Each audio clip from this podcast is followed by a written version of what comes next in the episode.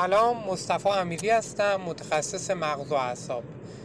در مورد این جور افراد که کارهای بسیار پلید و شیطانی انجام میدن خب من فکر می‌کنم که داستان گروه مثل نازی ها مثل هیتلر مثل داعشی ها اینها داستانشون با افرادی که به صورت شخصی اقدام به کارهای شیطانی می‌کنن یه خورده متفاوته. مثلا این افرادی که اخیرا اومدن توی ایران چند تا قتل رو انجام دادن و به خاطر همین خیلی رسانه ای شد موضوع مثل قاتل آتنا یا بنیتا. اینا شاید موضوعشون یه خورده متفاوت باشه.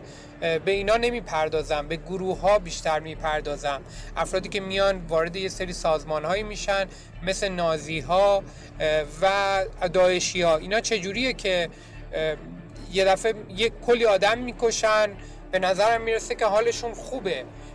اینا اولا که بررسی که انجام شده به صورت کلی روی افرادی مثل هیتلر روی خیلی از اعضایی که جزو نازی ها بودن و هر جا تقریبا مطالعه انجام شده روی این گروه ها تو مطالعات دیده شده که اینا لزوما روان پریش نیستن لزوما روانی نیستن یعنی اختلال عمده روان پزشکی ندارن.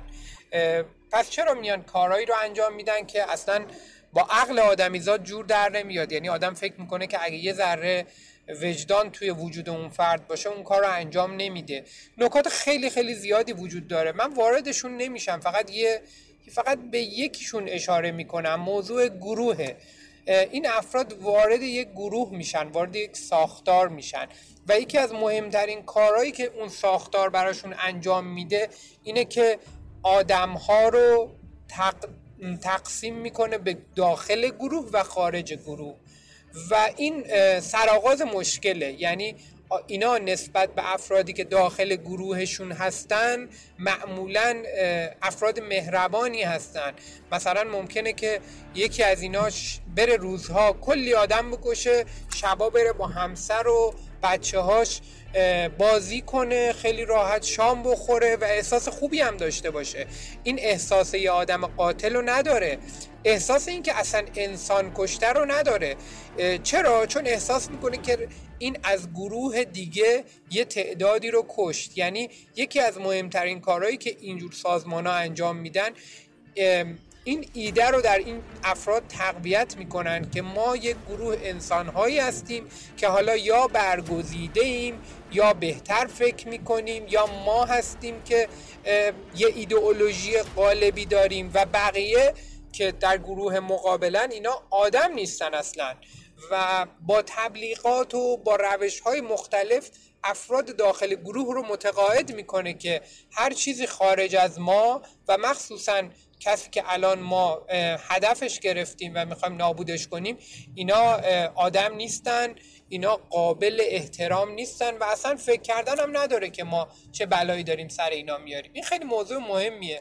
توی افرادی که به صورت گروهی این کارا رو می‌کنن این موضوع خیلی مشاهده میشه و دیگه توی این موارد نیاز نیست که اون فرد دچار اختلال روانی باشه یا دچار یه نوع مشکلاتی باشه که مثلا اون آدم رو شیطانی کرده باشه تا بیاد این کارهای خیلی خیلی خطرناک و خیلی کشنده رو انجام بده و یه سری افراد رو از بین ببره. نتیجه که می‌خوام ازش بگیرم اینه که اگر می‌خوایم یه روزی توی این دوچار این آسیب نشیم و خودمون شیطانی نشیم و خودمون دست به کارهای خطرناک نزنیم باید همیشه این نکته ته ذهنمون باشه که ما یک انسانیم و بقیه انسانهای روی کره زمین هم به اندازه ما حق دارن و بقیه انسانهای روی کره زمین هم حق زندگی دارن و اونا حق دارن که متفاوت از ما فکر کنن.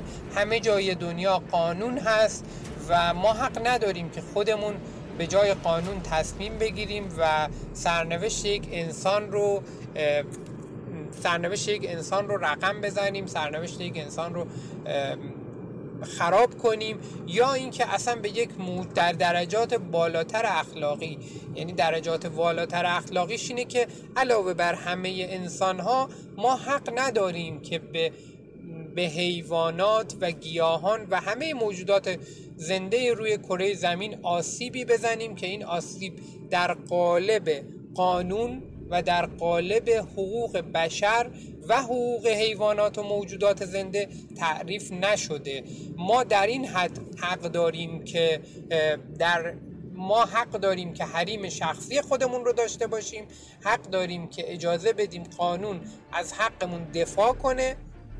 ولی حق نداریم که اقدام فراقانونی انجام بدیم. حتی در مواقعی که فکر می‌کنیم که افراد گروه مقابل افراد بدی هستند.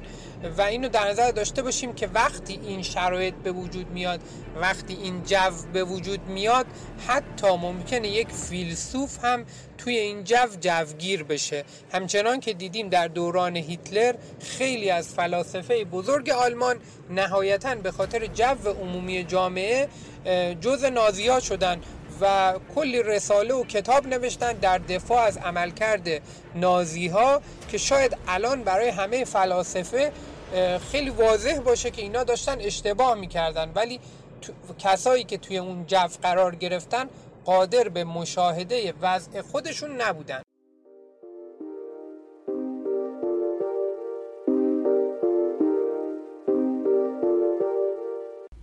سلام کاشفی هستم روانشناس بالینی. امیدوارم که خوب باشین. در ادامه صحبت های دکتر امیری عزیز باید بگم که این افراد افرادی هستند که خیلی وقتها یک اصل انسانی رو به اسم معنویت زیر پاشون می‌ذارن. معنویت یک مجموعه هستش از عشق، عطوفت، شفقت ورزی و تحمل که خیلی از افراد باید داشته باشنش. به نوعی معنویت یک نوع نوع دوستی همدلی کردن و احساساتی از این دست هستش. توی بحث معنویت چیزی که خیلی مهمه یه سری اصول ارزشیه که ما باید بهش توجه داشته باشیم. برای این یک جمله هستش که میگه که ما باید طوری زندگی کنیم که اگر همه افراد مثل ما زندگی کنن دنیا برای هممون جایی برای زیستن باشه. مثلا اگه من یه آدمی باشم که بخوام پرخاشگر باشم اگر همه مثل من پرخاشگری کنن دنیا چه شکلی میشه؟ اگر من یه آدمی باشم که بخوام فحاشی کنم اگر همه بخوام مثل من فحاشی کنن دنیا چه شکلی میشه؟ پس این یعنی اینکه ما اینجوری میشه که می‌تونیم دنیا رو جایی برای جای امنی برای زندگی کردن برای همه تبدیل کنیم. و یه موضوع دیگه ای که توی معنویت باید بهش اهمیت بدیم این هستش که ما توی احساساتمون توی دوست داشتن هامون و توی ارزش گذاری هامون باید یک پارچگی داشته باشیم. یعنی که ما نیاییم بالفرض به کسی که احساس می‌کنیم فامیل دوست آشنای بیشتر ارزش بدیم یا کسی که همدینمونه بیشتر ارزش بدیم. و این یعنی اینکه ما توی دنیا به یک یک پارچگی نرسیدیم و نمی‌خوایم که با کل هستی هارمونی داشته باشیم که این کاملا مخالف با معنویت هستش و ما رو به مرور زمان دچار مشکل می‌کنه. پس چیزی که باید خیلی خیلی بهش توجه داشته باشیم همین موضوعه که ما به تمام افراد به تمام طبیعت و به قولی به تمام موجودات هستی به یک اندازه اهمیت بدیم و چیزی مثل پارتی بازی و اینها چیزهایی هستن که ما رو از اون بحث معنویتمون دور می‌کنن و ما رو به مرور زمان دچار مشکل می‌کنن. ممنون از توجهتون. خدا نگهدار.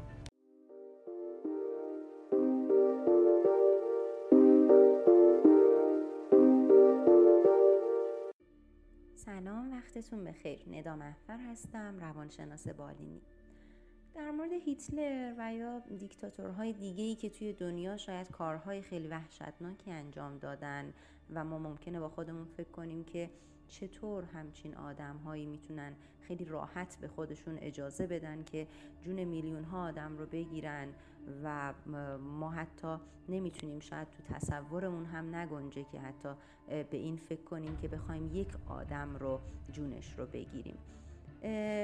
باید بهتون بگم که تحقیقات زیادی انجام شده و نشون داده نتیجه این تحقیقات که همه ما آدم ها توانایی این رو داریم که بتونیم به اندازه هیتلر خطرناک بشیم. اما چه چی چیزی می‌تونه ما رو تا این اندازه خطرناک کنه؟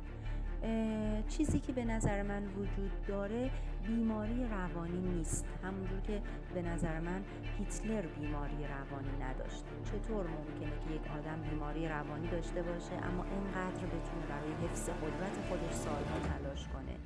چطور ممکنه که یک نفر بیماری روانی داشته باشه اما انقدر ذهنش ساختار یافته باشه که بتونه با سخنرانی های مجذوب کننده خودش میلیون ها آدم با خودش هم عقیده کنه برای یک کشتار جمعی و ارتشی مثل ارتش نازی ها رو بسازه.